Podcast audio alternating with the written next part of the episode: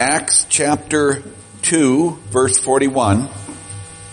Now this is after they've presented the message of salvation. They've talked about our Savior. And they were warned to save yourself. And they succeeded. People did. Those who accepted the message were baptized and about 3,000 were added to their number that day. They devoted themselves to the apostles' teaching and to the fellowship and to the breaking of bread and to prayer. Everyone was filled with awe at the many wonders and signs performed by the apostles.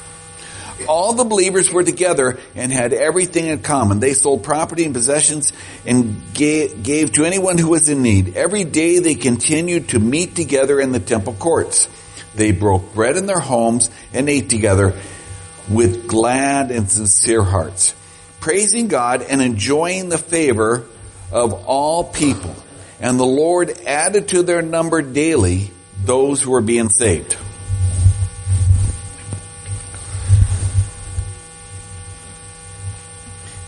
If Christians are called to go to war against the gate of hell, what role does going to church play in the conflict? That's what we're going to explore today. In the world that you and I live in today, far too many people have lost the fellowship and the intimacy of the fellowship of a church family. About 10 years ago, a man received a call from his mother while deployed in Afghanistan. And it was the weekend. And she asked if he had to work on Sundays. No, he, he, it is a true story. She asked him if he had to work on Sundays. And he uh, replied, Mom, we work every day. We're, this is war. Now, there's, there's a fact that far too often we who are sitting in a church today forget. The fact that we really do not grasp is that we are at war with Satan. The Bible's very clear about that place after place. When Peter declared, you are the Christ, the Son of the living God, Jesus replied on this rock, on, the, on Peter's testimony, I will build my church and the gates of hell shall pre- not prevail it. Those words are found in Matthew chapter 16. Uh, I think it's starting in verse 18 for all to read to this day. Now, here's a picture of a gate in Israel, right? One of the, my Israel pictures. I got to get it out there somehow, right? And gates are attached to things like castles and fortifications. And they're designed to keep people like you and me out. But Jesus is saying that wasn't going to happen. The gates of hell will not prevail against us. We will not be kept out of Satan's fortress. We will enter and we will conquer and we will overcome. We will literally, we're literally fighting a war that we can't lose. If we take it seriously. Jesus built his church not by brick and mortar. I mean, buildings are nice, but not by brick and mortar, right? But with people like you and me. He built his church with us and people all over this world so that you and I can take the fight to Satan. We're not here to, to defend buildings. We're here to conquer hell. We are an army on the march. Now I'm somewhat of a history buff. If you've been here any time, you know you're going to hear history, right? And, and, and I read a lot about World War II. And one of the things that caught, that's always caught my attention is that when Japan bombed Pearl Harbor, America was not ready for a war. They didn't have enough factories. They didn't have enough ships. They didn't have enough airplanes. They didn't have enough of a standing army to fight Japan, let alone take on Germany Italy. That's just a mathematical fact. We weren't ready. We're never ready. But within a very short time, that began to change.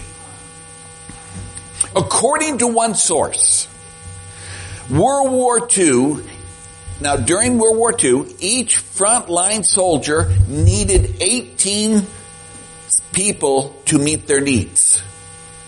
Each day he needed 96 bullets, 6 pounds of food, and 20 pints of water a day. And these basic needs amounted to one ton of material, food and water, and each month.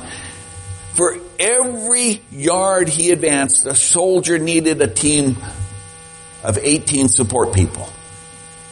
We forget that. They needed clerks and cooks and mechanics and medic services just to meet his needs in the battle. Soldiers and their support team need each other. Just as we need each other. Now why do I tell you that? Because it takes us to our very first thing that you and I are going to pull from our scripture verses today. Too many churches aren't ready to go to war with Satan. I'm sorry. They don't have the resources. They don't have the support group. They barely have a standing army. And one of the reasons they aren't ready for war can be summed up in 1 Corinthians 14, 8. Now you may want to write that down in your sermon notes later. It's a great scripture to quote. 1 Corinthians 14, verse 8.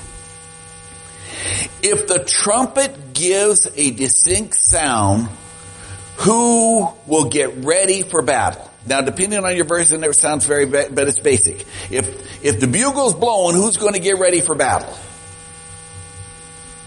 Too many churches don't give a distinct call to battle. Too many churches do not sound a clear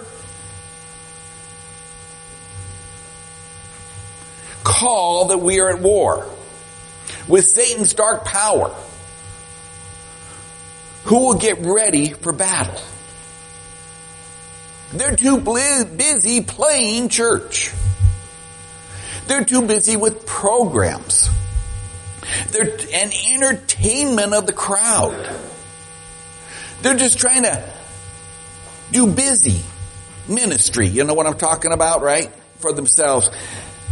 And they, they're always worried about keeping it inside their walls. It's not about them and what they want. It's, it's, but that's what they make it. They make it all about them and what they want and not God's kingdom. That's why we keep hearing people asking this annoying question. I, at least for me, it's annoying, but I'm going to give it to you. Do you have to go to church in this modern online world? They just don't see going to church as a priority. Now I've got a couple thoughts on that or you know I wouldn't have said it, right? And I'm going to share with you about this. Now understand, now I'm going to give you a couple examples. Bear with me. And I want you to understand this first. I'm going to give you these examples and they're just designed to miss the mark by a little bit. Okay? But they're all used in the church a lot. The first thought is that missing the fellowship is like a flat tire. Good flat tire, right? Trying to live a Christian life without the fellowship of the church with each other is like driving on a flat tire. What happens? You're going to ruin your walk with God by running on empty. Right? You, anybody ever run on a flat tire? Okay, you tear it up, right? You know what I'm talking about. If you're struggling and you need some air in your tires, you gotta go to church because that's each other helps fill it up. Now this next one's going to get a little personal. And I might tick off somebody, but that's okay.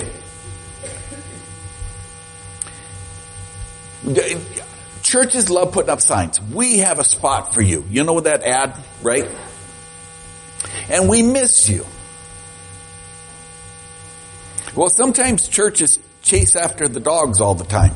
The ones who leave. Okay?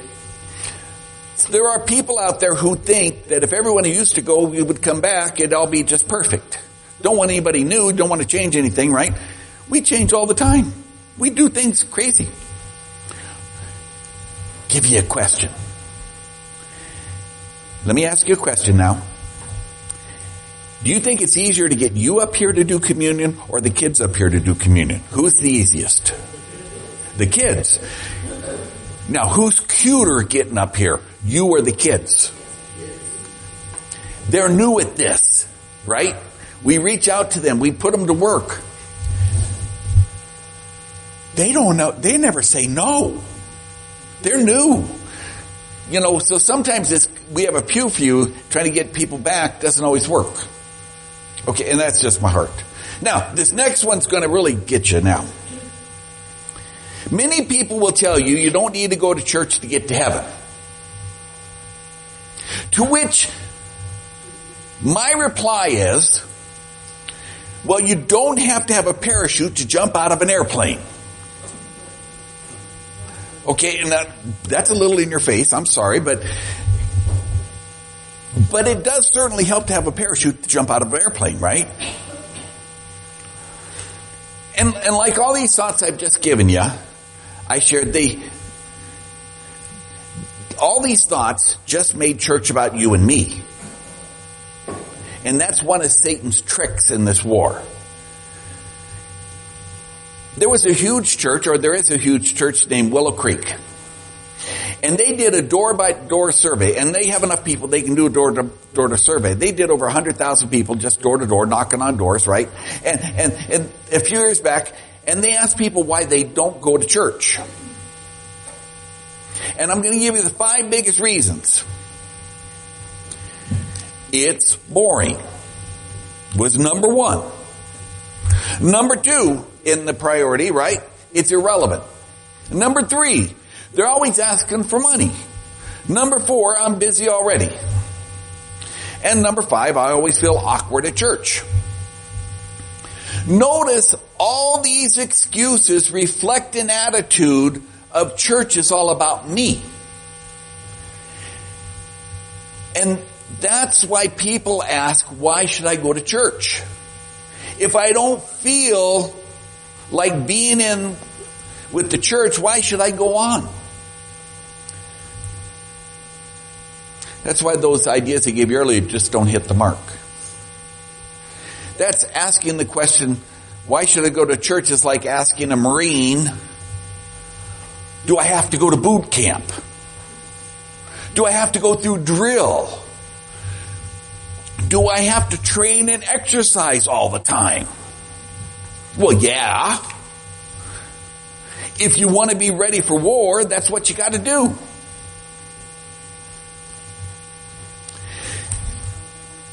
Do you realize that our, our nation's Marines, Army, Navy, Air Force, and Coast Guard don't ever bribe people to come to boot camp.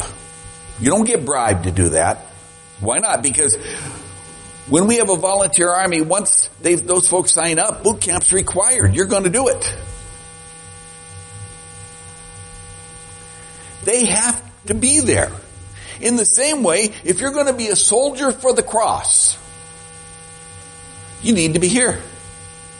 Now granted, the military punishes you if you don't show up. And we don't do that anymore. See, in full disclosure, that was not always true. Back in the year 1610 in Virginia, people who failed to show up for church for three consecutive services got punished. You know, that's 1610. And, and in the dark ages, it was also true. But like I said, we the church do not punish people anymore if you don't show up for church.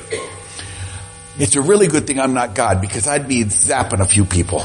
I've said that before. And that's irrelevant and, and it's wrong to say, but I'm just saying it from a human side, right? Church is boot camp. And Acts chapter 2 verse 42 tells us what Christian boot camp is like. They devoted themselves to the apostles' teaching and the fellowship and to the breaking of bread and prayers. Now notice the first item on the list is the apostles' teaching. It's first for a reason. Without the teaching of the apostles, what we now call the New Testament, because they hadn't written it yet, they were, the teaching of the apostles became the New Testament, we don't have anything. We're just a club, a, a social gathering, a group who hangs together. Too many so-called churches today don't preach scripture. Too many churches ignore the Bible because it's inconvenient. Someone once said, the Bible is an armory of heavenly weapons. A laboratory filled with infallible medicine. A mind of inexhaustible wealth. A guidebook for every road. A chart for every sea. A medicine for every malady. A balm for every wound. Everything we know about Jesus, about God, about the Holy Spirit, about the church, about Christian living, it's all here in this book. That's everything we know. And if it ain't in here, it's not worth talking about. Now our Wesleyan denomination, we're Wesleyan, I'm Wesleyan, has a saying. Where the Bible speaks, we speak, and where the Bible is silent, we try to be silent. We don't always get it right, but that's our goal. There is no creed, there's no book of doctrine, there is no decree or church of a church denomination that is equal, that equals the depth and the power of God's holy word. God's word first, everything else second. The Bible you hold in your hands or sitting beside you or sitting on your phone is God's holy word.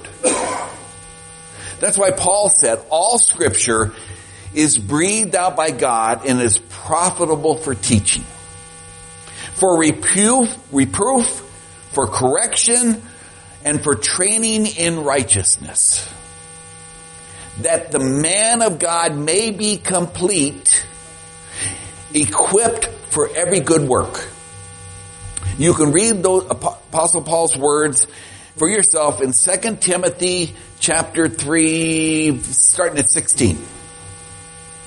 The New Testament is our authority, the apostles' teaching. Ephesians chapter 6 verse 17 tells us that the sword of the Spirit is the Word of God. The sword of the Spirit is the Word of God.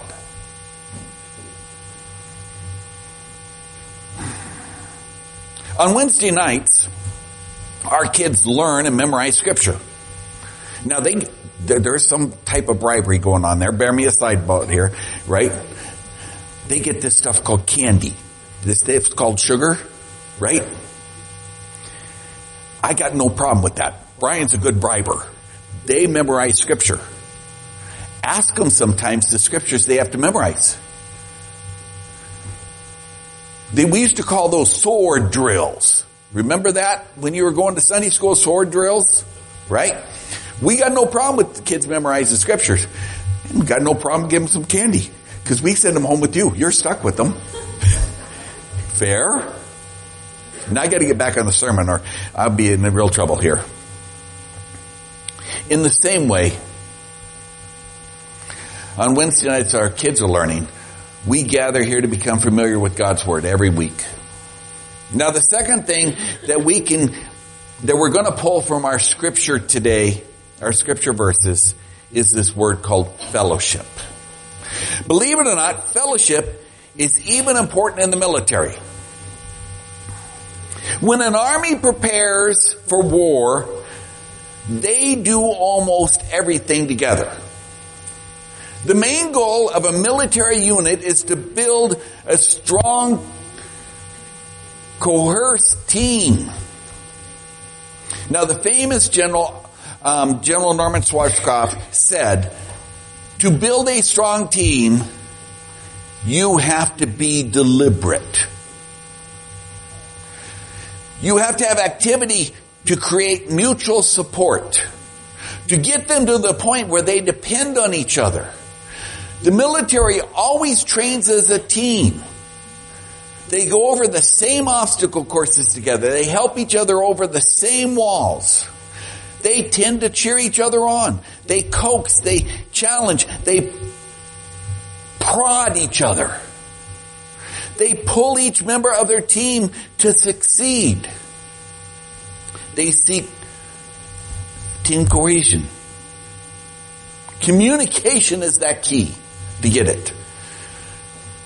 They have to clearly articulate the mission. Sounds military type talk. Well, it is. You have to clearly articulate the mission, the goal, the objective. Then you have to schedule and prepare for unit training events to train, train, and train. Task cohesion, development, it develops a team that can tackle a task together no matter what happens. So training is critical and strengthening the bonds of working together. Church fellowship is all about creating a church that hangs together and works together. And understands the goal of fellowship. That's why in Hebrews chapter 10 verse 24 it says, let us consider how to stir one another up to love and good works, not neglecting to meet together, as is the habit of some, but to encourage one another, and all the more as you see that day drawing near. And that's what this church does all the time. I watch in amazement as you work together in various ministries. I, I watched and wondered today as some of you will pick up communion for folks who really can't get out of their seats that easily. And I marvel at, we do fellow, oh, people comment about it all the time. Let me get off the sermon notes. See, in some churches, five minutes after church is out, everyone's gone. Right? I get accused by other people in town that we must be having hour and a half, two hour services. Cars are still in the parking lot as they drive by. They know when we start. They know when we should end. They want to know how come a car is still here two hours or hour and a half later. You know, I mean, you guys just don't disappear. You stand around talk to each other. You like each other. Church is all about being together. And you guys thrive on that. Now the third thing that we're going to pull from our scripture verses today is communion. Acts chapter 2 calls it breaking of bread. The Lord's Supper is one of the four pillars of church worship because it explains why we are here. Communion explains why we meet every Sunday. We meet and eat with Jesus. We meet and walk with Jesus. We, we meet and proclaim that He died for us. We meet to learn what we should do for Jesus. I mean, if He died for me, then I need to serve Him and I, because I, I owe Him. It was so important that the, now when the early Christians did not have the Bible as we now have it and they had the apostles teaching and when the apostles weren't there, they broke bread every, every time they met. They broke it every week.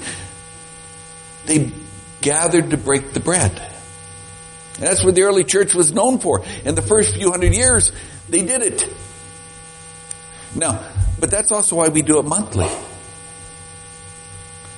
Because this is a place where we quietly remember our sins and ask God to forgive them before we take communion. Communion is a proclamation that He died for me. And also, I must be willing to believe that and live for Him. Jesus paid a really high price for me.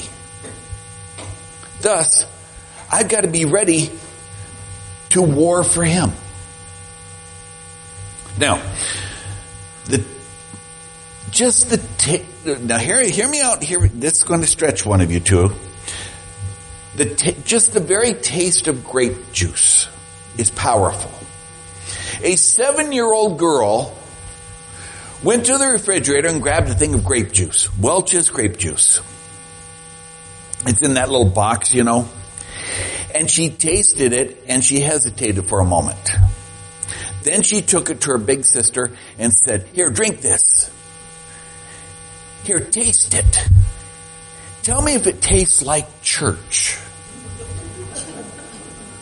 Communion should be such a powerful force in our lives that even drinking a cup of grape juice should remind us of church. Now lastly, church is a gathering where we pray. Not that we can't pray any other time of the week. I mean, we can pray all by myself. We, can pray anywhere. But it is just that. When we pray as a group, it unleashes power from God in a unique way. And things happen. When the early church prayed, one of the most impressive prayers for me is found in Acts chapter 4 starting in verse 23, where we're told that Peter and John had been arrested for preaching Jesus. They were brought before the Sanhedrin and were commanded not to preach about Jesus anymore. So Peter and John returned to the church and told all the others about it. And then they prayed. They prayed, Lord, look upon their threats and grant your servants to continue to speak your word with boldness. For a minister, that, that's, that's, that one hits home.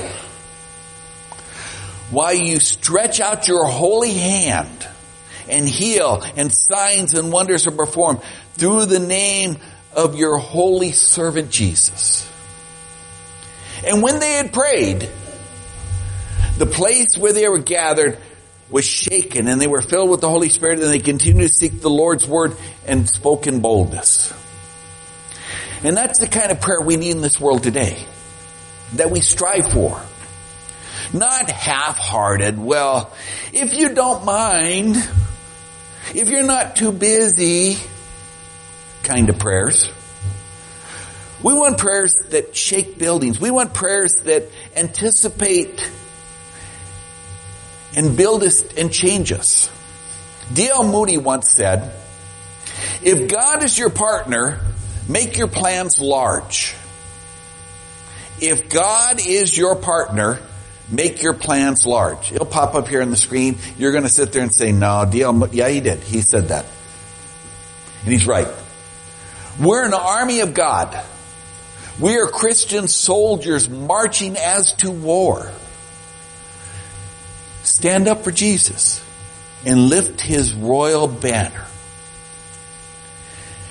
And when we meet to worship God and we talk about what we explored together, the battle plans that he has left us his, in his holy word, we do fellowship. We focus on Jesus' sacrifice and we pray. And when we do that, we're preparing for war. Now, Winston Churchill, he's one of my old time favorites. He was rough and gruff and ornery and he, you wouldn't want to introduce your daughters to him, but he saved Europe.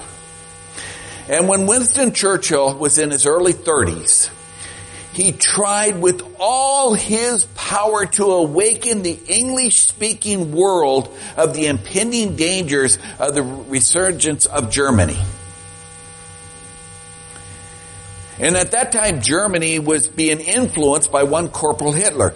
But Churchill's warnings were to no avail. Actually, they kicked him out of politics because of it. Therefore, it's ironic that after he had done so much to avert this conflict, that when the conflict broke out, Britain turned to Churchill to help her fight Nazism. The sense of irony never left him. And years later, when America had entered the war, President Roosevelt asked him the question, what did he feel about the war or what did he think the war should be called? And Churchill answered Roosevelt without hesitation, the unnecessary war.